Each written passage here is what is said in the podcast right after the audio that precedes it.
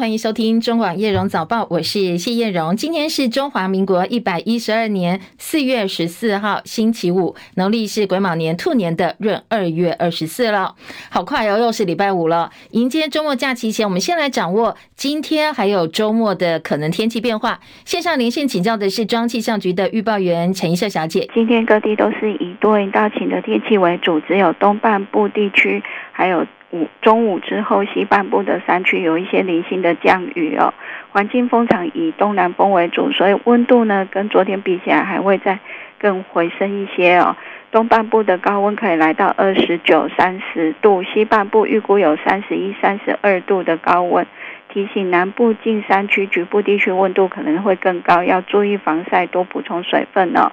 那早晚天气都有一些凉意，低温只有十九到二十三度，日夜温差仍然是稍微比较大一些。那另外提醒哦，就是夜里清晨西半部容易有局部雾或低云影响能见度。目前气象局有针对嘉义地区发布浓雾特报哦。那行车用路上要多留意。至于这个周末的天气呢，在明天受到锋面通过还有东北季风增强的影响，天气。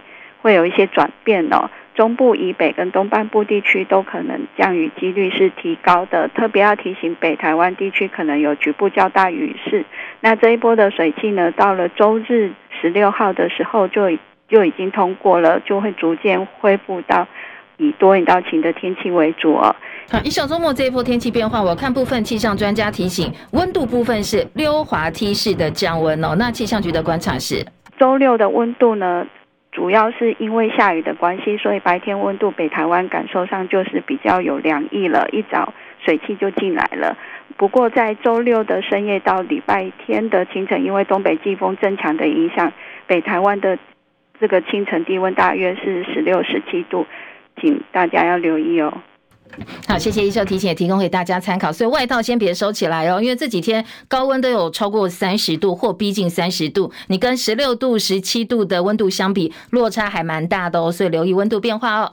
好，除了天气可能在礼拜六会有一些转变，特别北部东半部之外呢，空品、空气品质也要注意，因为呢最近大陆有沙尘暴，特别是华南地区，浙江、福建受到的影响最大，而台湾海峡的风场是西北风，空气污染物。所以慢慢慢慢往台湾本岛移动了，而这波境外污染物传递，最主要是台湾的西北侧移入，所以包括中部县市哦，西部的彰化、云林这些等地呢，是受到影响最大。跟过去通常都是东北方来袭，首先影响到北部地区比较不一样。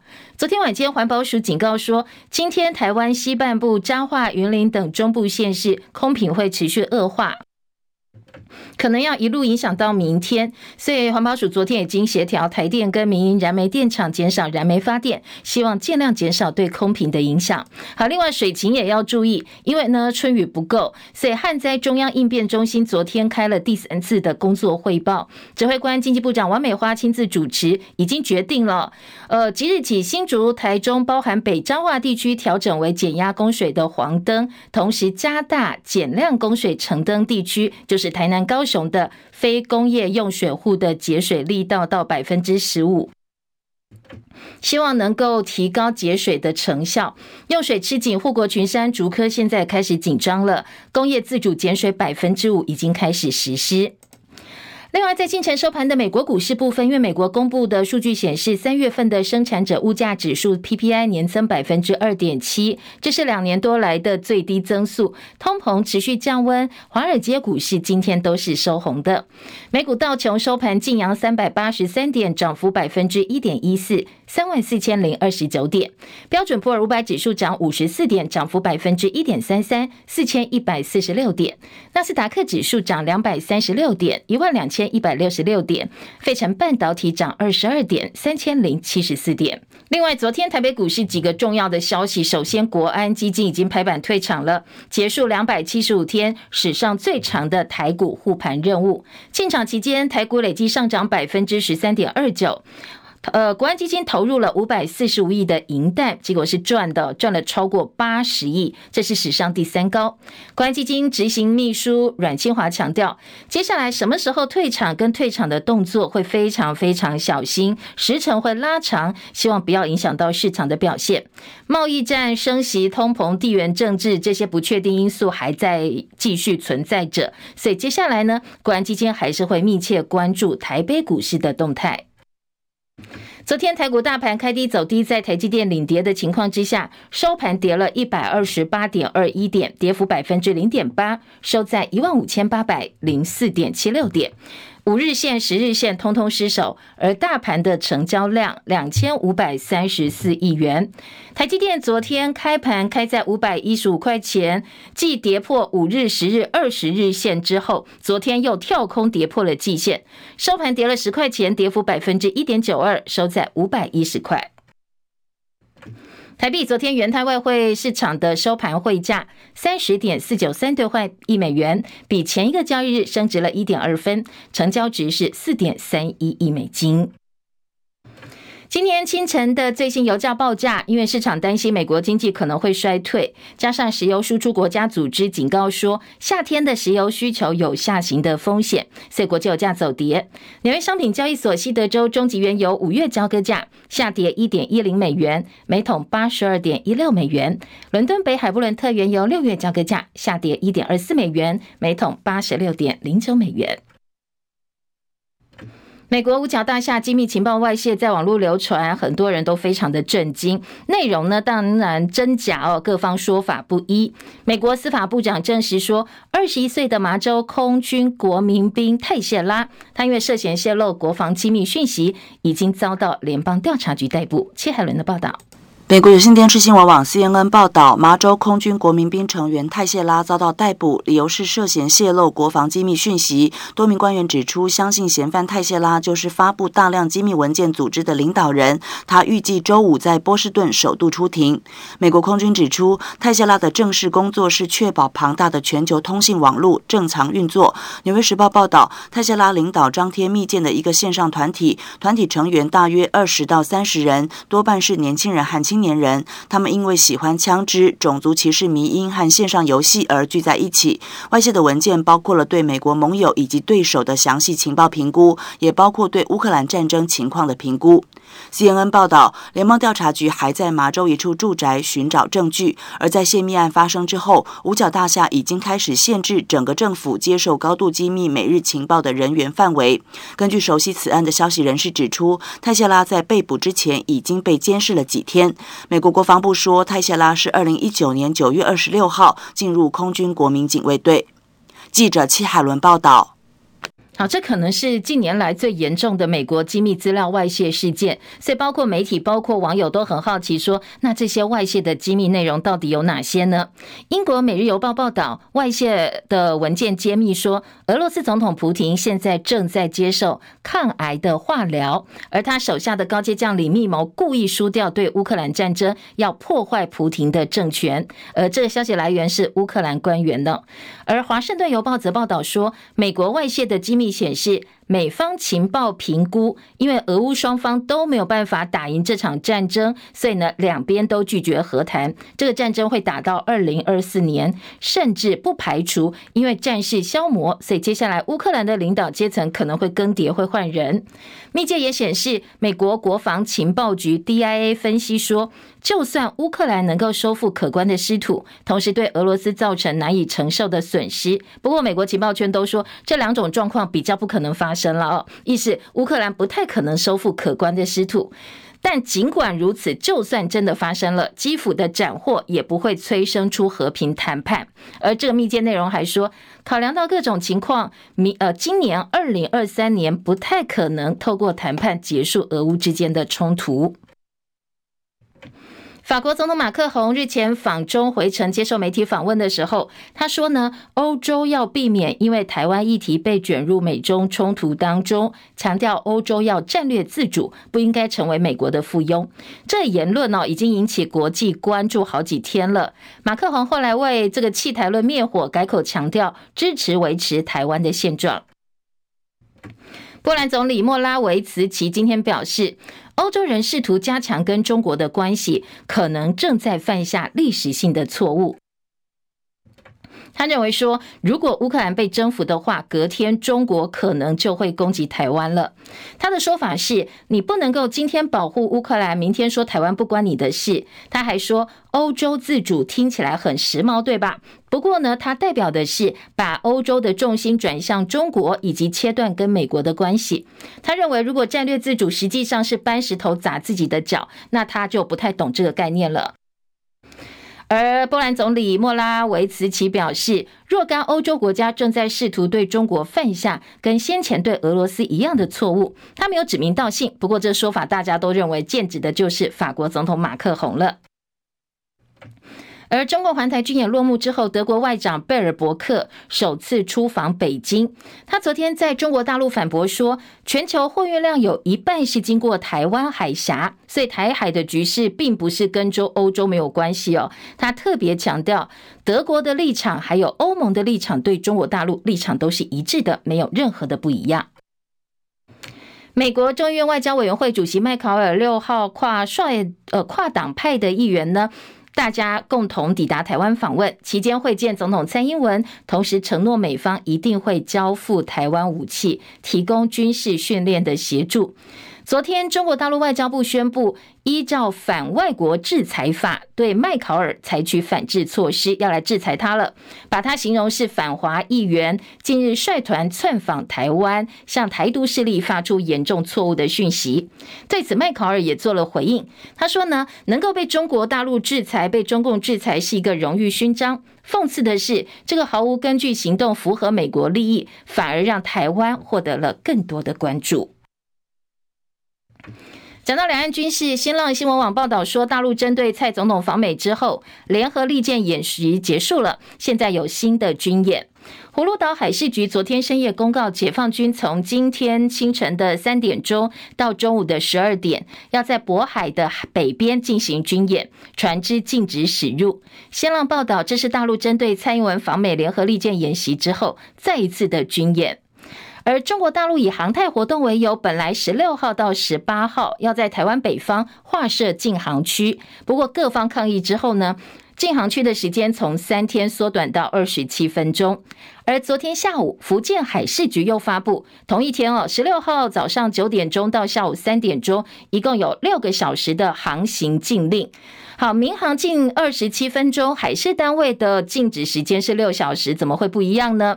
交通部研判，可能是因为火箭残骸等等对海上航行安全考量，你要排除需要时间，所以呢，海上的时间比较长。不过呢，现在确定哦，两个时间，十六号中午十二点四十七分，这是中国福建海事单位公布的时间。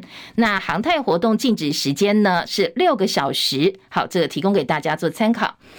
另外，在两岸的经贸话题部分呢，大陆商务部就台湾方面单方面的贸易限制两千四百五十五项商品，要展开贸易壁垒调查。昨天在立法院蓝绿立委都非常的关切。不过被问到会不会影响到海峡两岸经济合作架构协议 （ECFA） 的存续，那在这个部分呢，王美花说现在暂时是不会，以后不知道。后来又问他，大陆有没有可能接下来会展开其他的报复，以及对我们出口对岸金额影响到底有多大哦？这金额的数字可不可以估一个数字？结果没想到我们的部长王美花都说不晓得哦，所以也有立委好生气哦，怒批他是一问三不知的部长。而大陆商务部宣布对台湾展开贸易壁垒调查，学者认为，台湾禁止大陆两千多项农工产品输台已经二十年了，可能是新政府要全面检讨两岸的贸易措施，增添了不确定性。不过，也有学者说，大陆为了回应内部相关产业对贸易限制的不满，或者是跟七月份跨太平洋伙伴全面进步协定 （CPTPP） 马上要开会讨论台湾跟大陆的申请案，希望借此凸显台湾对外贸易不符合 WTO 的规定，所以在这个时间点做了这样一个宣布。政治话题，国民党秘书长黄健庭昨天早上出席公开活动的时候，针对国民党内二零二四总统提名表示，现在党内态势非常明显，就是侯友谊了。好，很多媒体解读说，红海创办人郭台铭被排除。不过昨天下午，黄健庭再提出澄清，国民党的总统提名作业啊，基本上我们可以分三个阶段。第一个阶段就是党内的整合，第二个阶段就是蓝营整个泛蓝阵营的整合。那第三个阶段，非绿阵营的整合。第一个阶段，在党里面，大家现在有共识，应该就是侯友宜市长。第二个阶段，就是整个泛蓝阵营，包括今天中午，我刚刚去看了黄建轩院长、郭台铭董事长，当然是啊，这个我们蓝营里面非常有实力，也有很多支持者。他也当然是我们考量的人选之一。不管国民党最后提名的是侯市长或者是郭董事长，我们都要能够团结一致，才有可能胜选。好，侯友谊也做了回应。党在处理任何事情，一定是要团结所有人，所有的一起支持者。所以党有他的一个杰作跟规划。我们一切尊重党的规划，大家团结一心，共同面对。好，这是侯友谊的说法啊。好好，昨天呢，国民党秘书长黄健庭他特别解释说，现在党内态势很明显，就是呃，共识要推新北市长侯友谊哦。不过接下来还有另外两个阶段，包括整合泛蓝以及非绿阵营。那这两边呢，可能都有人想要角逐蓝营方面的提名，所以还需要整合的工作。而郭台铭并没没有被排除在外，这是黄健庭的说法哦。而本来排在六月份新北市议会总质询，昨天传出蓝营议员。呢，打算提前到四月底，方便国民党五月征召市长侯友谊参选总统。而昨天侯友宜被问到了，他说他尊重议会的程序委员会。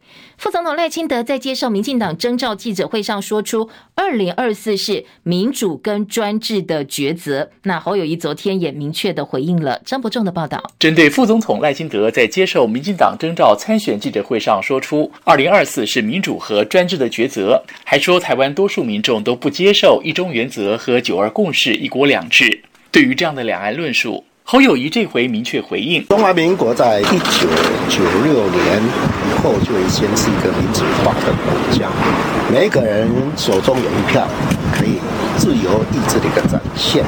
其实现在人民最关心的是，我们能不能过安全、安定，甚至要做好安居乐业。但是现在我们所看到的，就是政府在内政停滞、百废待举，这才是我们要立即改革，来让人民能够过一个安心的好日子。所以，咱来拼合经济。中广记者张伯仲台北报道。好，另外也有人是挺郭台铭的，面对党内挺侯声势渐起。昨天立委陈玉珍说，他还是支持郭台铭。个人觉得说，侯上应该就是好好的再把新北发展好哦，那顾好这个新北这个地盘哦，这个让这个新北市民哦继续可以享受这么高品质的这个施政哦。我个人比较支持郭董事长的原因，呃，在台湾现在这个时时候哈，让百姓最重视的就是安居乐业哈，经济发展。那经济发展来讲，科技是核心的。我想这么多年来哈，这个彼此之间很多的这样政治上这个斗争哦，其实百姓是很厌倦的。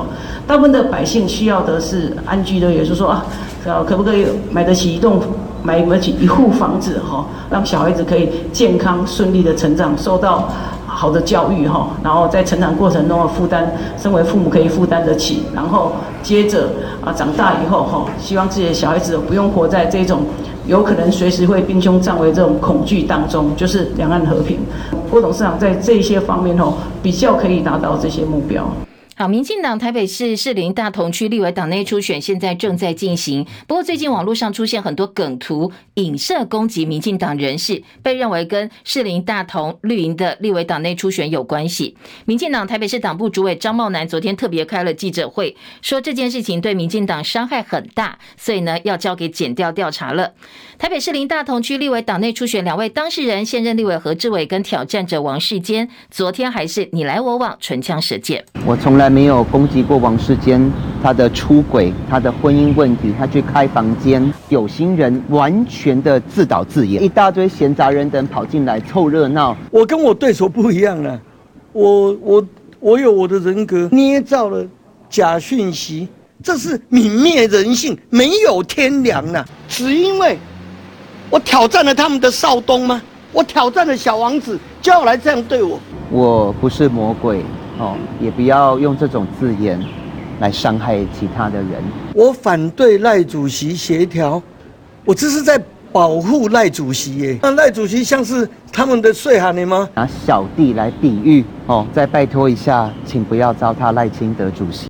好，这是隔空哦，两个人互相喊话了相当多次多次。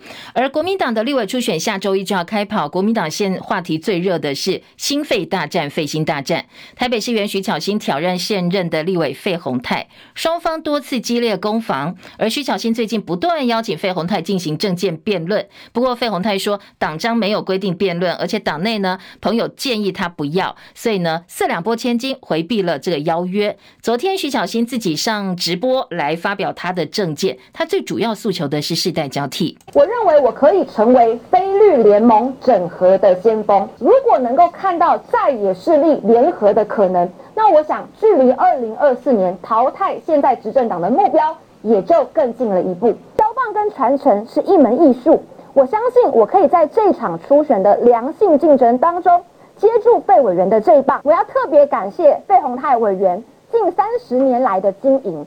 但国民党值此之际需要改变。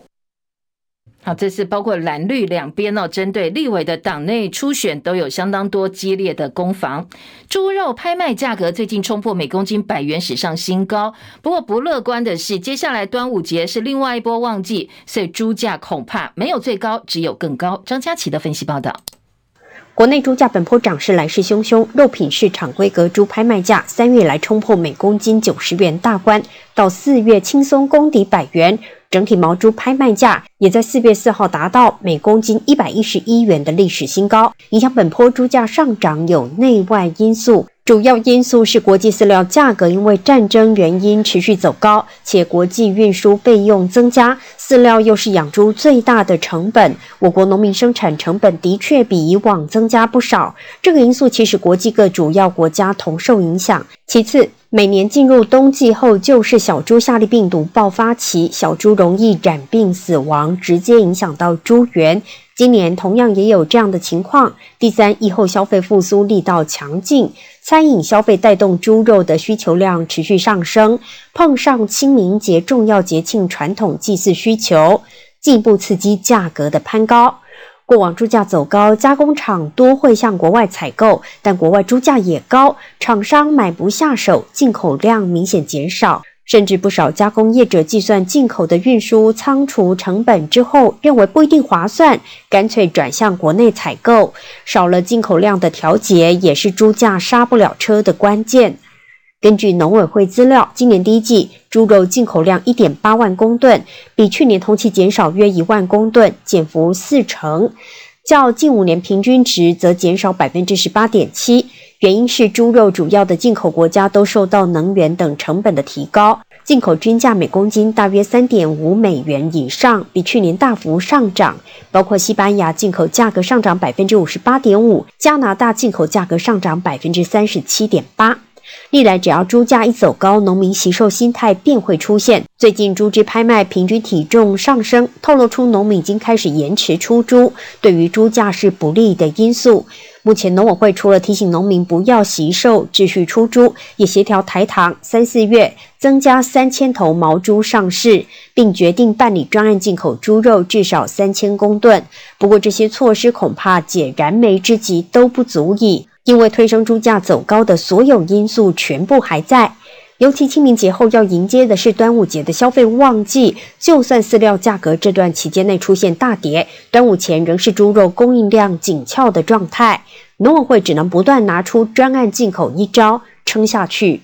中广记者张佳琪台北报道。啊，今天国际上有一些关注焦点，还要来密密切注意它的后续发展呢。包括法国总统马克宏他引爆争议的年改案，到底有没有违宪呢？法国最高宪改机构宪法委员会今年会做出最后的判决。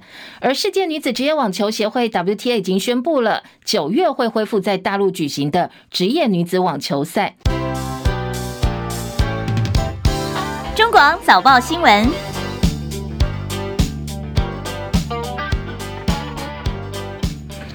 天国内主要平面媒体的头版焦点最聚焦的是，其实是国安基金这个财经焦点。国安基金结束了长达两百七十五天的台股护盘，昨天拍板退场。不过这退场不是说，呃，我决定要退场，今天就没有在里面操作了，并不是。它是呃，今天联合报形容叫做来无影去无踪的操作。什么时候进场，什么时候真正的退场，你是不知道。不过现在趋势是慢慢慢慢退，时程可能会拉长哦。今天包括。过了两大财经报纸《工商经济》的头版头条，还有综合性报纸和《联合报》放在头版下半版面，通通都是大标的报道。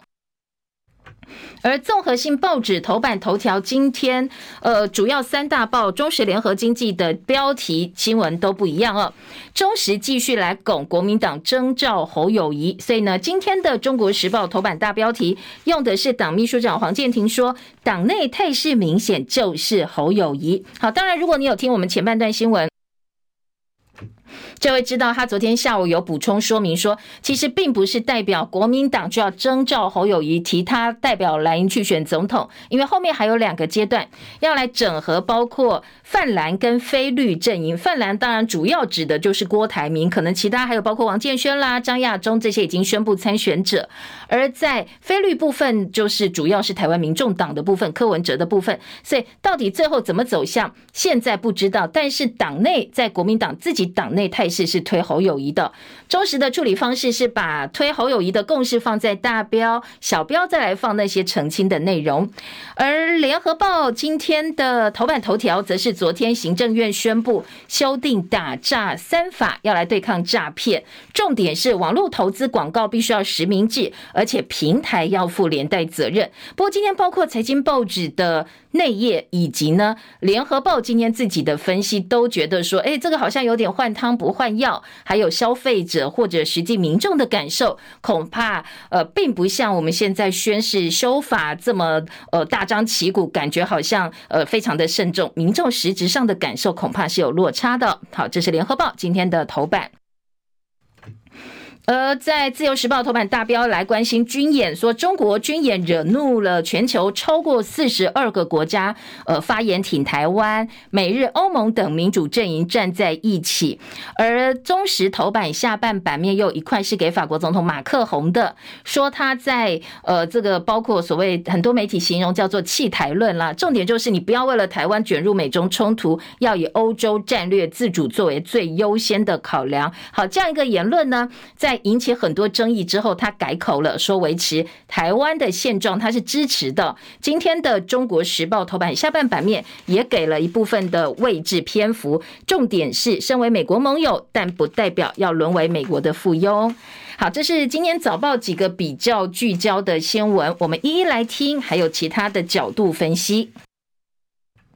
就先听，呃，今天联合报头版好了，行政院修订的打诈三法，大标题说，现在呢，网络投资广告实名制，平台负连带责任之外，企业外泄个资可以罚千万，增加个人资料保护委员会，这是联合报今天头版头标题，也做了一个表格，告诉大家打诈三法有哪些重点。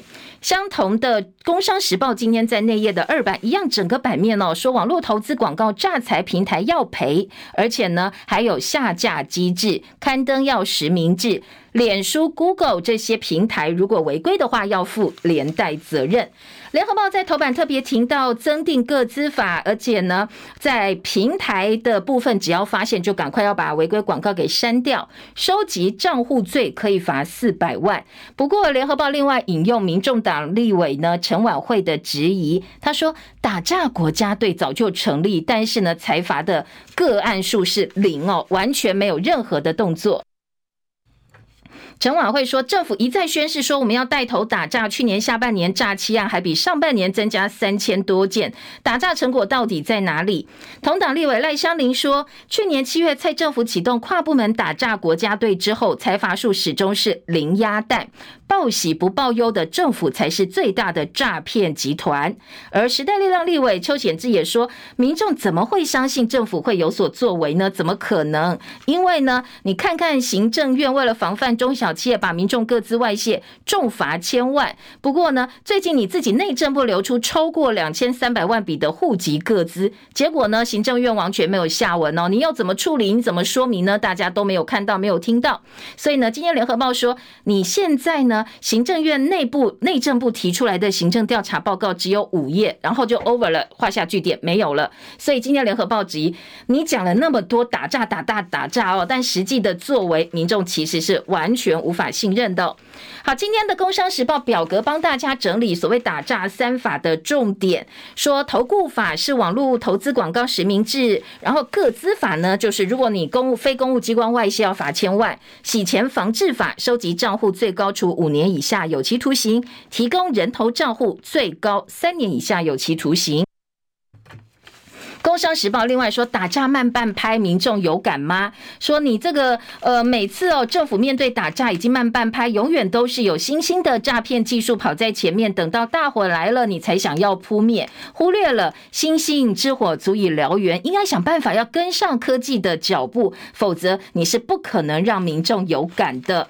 大家每天打开手机就是全新的诈骗，要不然就是老到。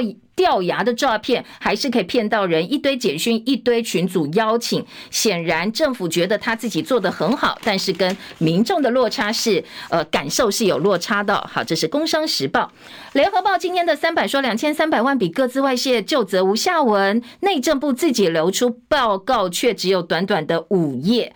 下半版面有立委痛批政府才是最大诈骗集团，还有联合报记者陈希文说，打诈只敢罚民间，不查。自己人吗？好，内容还是针对内政部的这两千多万笔的个资外泄，说你其实没有具体的惩处，也看不到相关的调查跟结论，反而回头来哦说，哎，这个你民间企业要怎么罚怎么罚怎么罚哦。所以联合报痛批你只敢罚民间，不查自己人。再来关心的是国安基金退场的消息哦。联合报放在头版下半版面，两大财经报纸都是头版头条。联合报说史上最长护盘，国安基金退场两百七。十五天账面获利超过八十三亿，来无影去无踪的操作。好，这是联合报。联合报另外提到说，台股交易呢会回归市场机制，国安基金退场代表最坏的状况已经过去了。不过现在存在对市场可有可无，反而先退场，加大自己后续的一些处置空间。日后如果有重大系统的风险、系统性风险再进场，才能够发挥阻跌的效益。好，这是联合报。工商时报今天的头版头条则说，国安基金退场，公股待命，投入五百四十五亿。亿元获利八十三亿，通通都是史上第三高的的数字。没有国安基金，还有公股银行，所以现在公股银行呢，伺机哦要准备进场。经济日报今天也把重点放在两百七十五天国安基金退场，强调呢这个护盘时间史上最久。官员说不会立刻出脱持股，避免影响到股市。好，这个是今天的。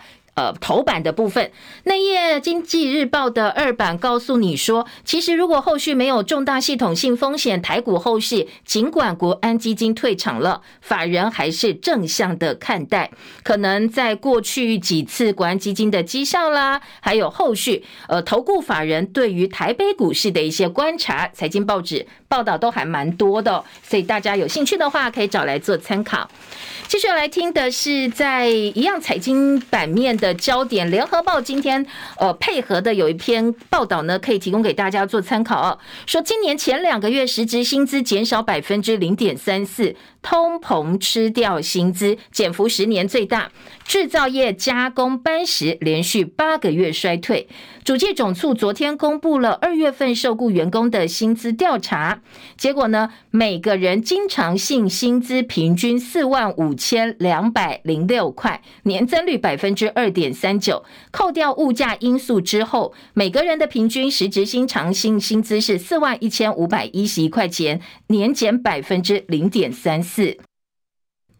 那制造业景气疲软，一到二月制造业加班工时年减零点四个百分点，连续八个月呈现衰退。好，不过当然这个行实质性薪资的数字跟民众实际上哦感受到平均薪资的感受可能也是有段落差，因为它这个平均值或许呃四万五千多块的平均薪水，很多人是不以为然的。不过尽管不以为然，它还是被通膨给吃掉这么多的一个部分，所以民众有多辛苦哦。大家就可以想见了。好，这是财经报纸今天的重点。接下来听到的是中时的头版头条，关于总统大选蓝绿提名人选的最新话题哦。中时头版头是黄健庭，他澄清，呃，当然党内现在是侯友谊，但是后面还有第二、第三阶段的整合工作。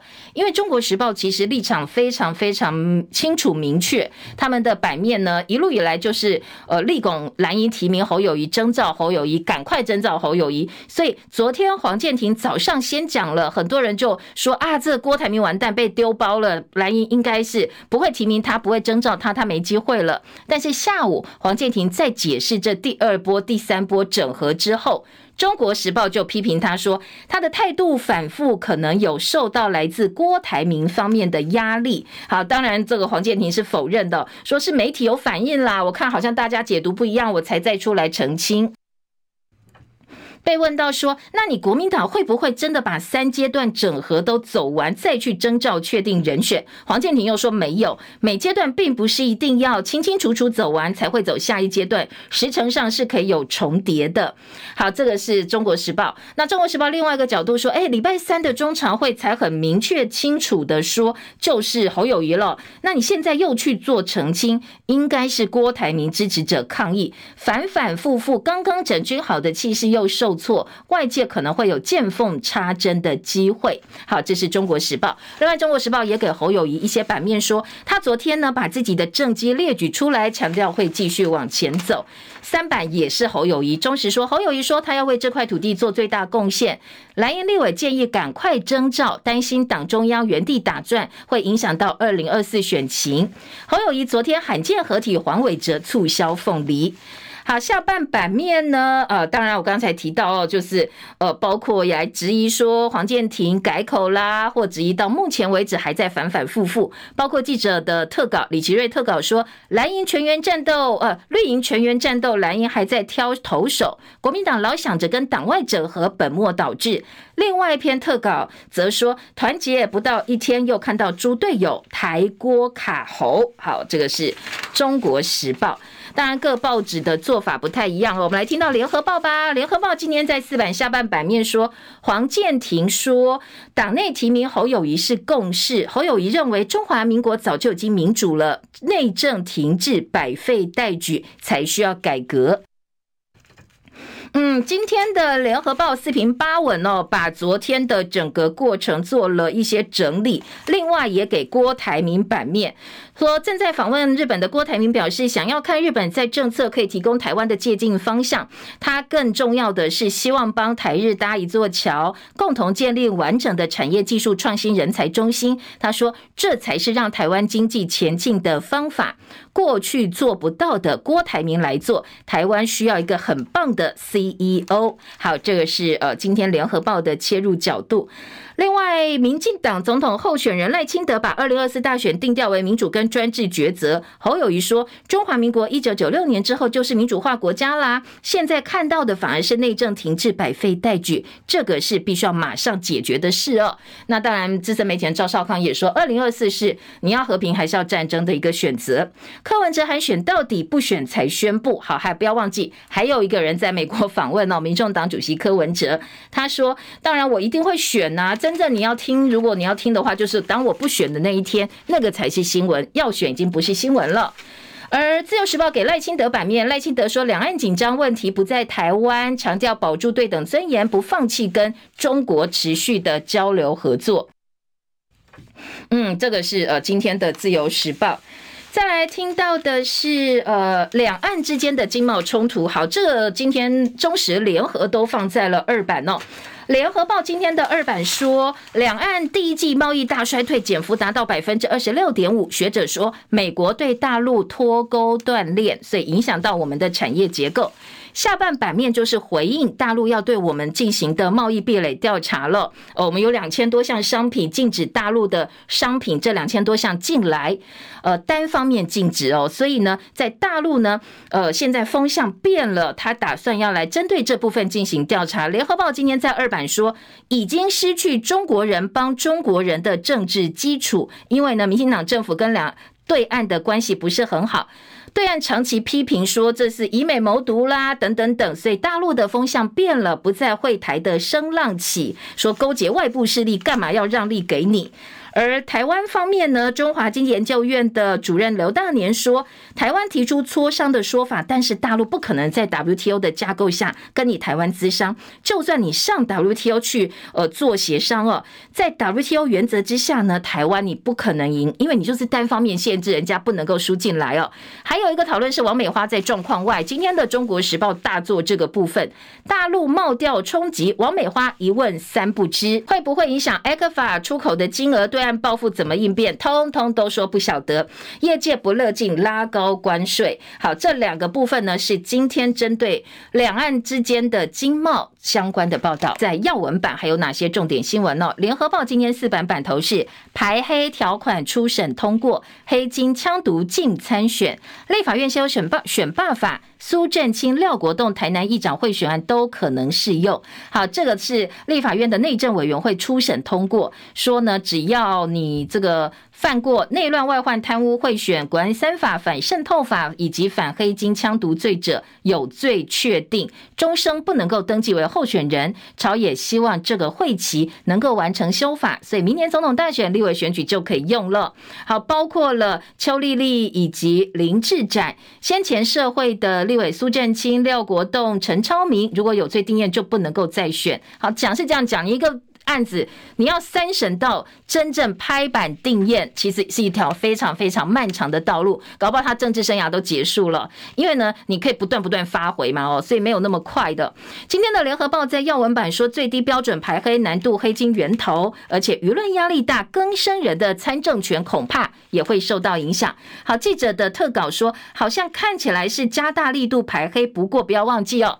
政治人物的黑金势力，还有个背后的藏镜人。好，这个人不能呢，我再找一个代理人嘛，哦，我再把他拱上去。其实背后主导意志都是我，这个东西你就管不着啦。好，联合报的报道。再来是中国时报说，蒋万安昨天在台北市议会首次的施政报告，蓝绿火爆攻防，呃，在各党议员接连送礼物啦，延宕了一个多小时上台，还被质疑说你的报告是超前朝的，所以蒋万安非常罕见、很温和的一个人，他昨天生气了，超过一个小时没有办法上台报告，而绿营就批他是读稿机。今天的政治焦点。还有一个重点呢，是呃今天的财经报纸哦，因为等一下我们要进呃华南单元，所以我们先提供给大家财经报纸的重点。经济日报今天在呃头版下半版面说，大立光第一季获利七季来的低点，董座林恩平坦言，四月五月客户拉货的动能还会更糟糕。而且大立光昨天惊的一个大点点点哦，惊叹号说毛利率跌破了五成。经济日报另外说，英特尔携手安谋要硬杠台积电。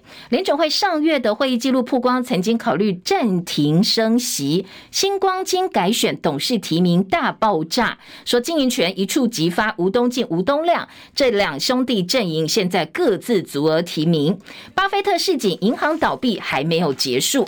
工商时报说。新光金的金控改选三十人争十五席董事。六月九号的股东常会，大家一较高下，面板股动起来，摩根大通力挺双虎，以及呢，去年工业地产交易，桃园夺下冠军，大减碳，台中电厂燃煤改燃气，以及联准会示警，美国经济可能会衰退，精锐但 AI 商机营运继续挑战巅峰。好，这是工商时报今天的几个编栏重点。今天中时头版下半版面有包括马克宏改口以以及呢，联合国最新的报告说，全球人口破八十亿，超越中国。现在全球人口最多的地方是什么呢？是印度，印度人口全球居冠。中国作为全球第一大人口时代结束，联合国的报告预测，二零二三年印度总人口数会超过中国，成为全球人口数最多的国家。美国媒体也说，现在呢，呃，大家具体预测，印度超过中国人口的时间是落在今年的四月中，好，马上就到了。所以，中国人口年龄结构目前呈现的是高龄化，这个跟印度也不一样，印度是以青壮年为主。当然，最主要，印度因为疫情。他们的人口普查也没有提供最新的数字。反观中国，在过去数十年间，因为有一胎化等等节育政策，所以呢，人口成长趋缓甚至倒退。当然，现在已经慢慢放宽了，不过没有办法那么快赶上。所以两边的人口总数跟人口结构都不一样哦。中国时报今天的头版，联合报今天头版说，PM 二点五致肺癌，导致肺癌，中研院发现了一个机转的途径。PM 二点五呢，是导致肺癌发生的高风险因子之一。以前大家不太清楚它的进展机转，但是中研院士杨盼池、长庚大学的教授陈其元、台大的助理教授黄国燕团队，透过细胞跟小老鼠的实验揭开谜底，渴望发展出新的治疗方法。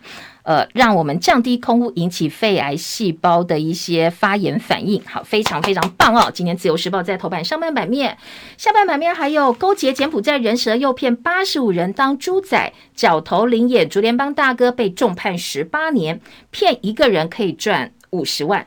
下半版面，丰原高中生被霸凌，新生校长大过拔职，前学务主任严惩。中国走私喵喵毒料五百六十六公斤，可以做两百万毒咖啡包，暴利五点七亿元。好，这是今天的自由时报在头版的几个新闻焦点。好，再来听到绿营立委杠上许明春，记不记得昨天早上有让大家听一下哦？昨天呃前天在立法院，许明春他很生气，呛说啊，那我不干了，就叫想要走哦。今天的中国时报延续相关的报道，说其实前天发生的是民进党立委杨耀杠上许明春劳动部长，说他拍高雄市长陈其迈的马屁，把补助金给高雄，说先射箭，我就是要给你钱，再去画靶，把一个名目放进去。说呢，好像这个变成许明春的舞台秀，所以今天的中时再把整个过程整理，说秀你看一看，劳动部的补助就是看颜色给。孤鸟炮打小花猫，杨亚杨耀这个民进党立委政党的色彩低。他说：“为什么自己绿营立委会跟执政的政务官过不去？不过他其实已经三连任了。他在澎湖人的眼里呢，他就是这样的人哦。他本来就是独行侠，所以呢，他敢这样子杠上许明村。今天中国时报的报道。嗯，继续来听的是那页。巴西总统上海行高喊去美元化，鲁拉力挺北京说：“为什么一定要用美元呢？人民币也可以呀，为什么不是人民币？”还说他有信心改变现在的现状。自由时报生活新闻版：春雨偏少，新竹、台中、北彰化即日起减压供水。新冠肺炎法定传染病降到第四类，下周会正式宣布哦。不过呢，十七号开始住宿式的长照机构访客没有症状免筛，而且呢，一般可能大众运输。工具也开始不用戴口罩喽。进口猪鸡蛋救急，业界批会造成恶性循环，恶性循环影响到九成传统的蛋鸡农养猪业可能会持续萎缩。有没有想过，你进口如果是呃相对便宜，或者是很快，大家取代了现在这些蛋鸡农跟养猪业，等到慢慢慢慢他们的。呃，这些相关的食品可以供应上来，货品可以供应上来的时候，他们该怎么办？会不会反而被市场淘汰？农委会说进口是民生考量，但是专家说粮食储备控管失灵，进口是治标不治本，没有办法解决问题的。打击黄牛，文化部打算修法，要提供检举奖金，大量扫票，最高三年有期徒刑，罚三百万，加强宣导，否则恐怕很多粉丝反而会被误认为是黄牛。那怎么杜绝这样一个状况？恐怕也要先想清楚哦。代挂号代购盈利，消机会也要开始罚了。谢谢大家收看收听，祝福您今天美好顺心，周末愉快。下周一同一时间再会，锁定叶荣早报，拜拜。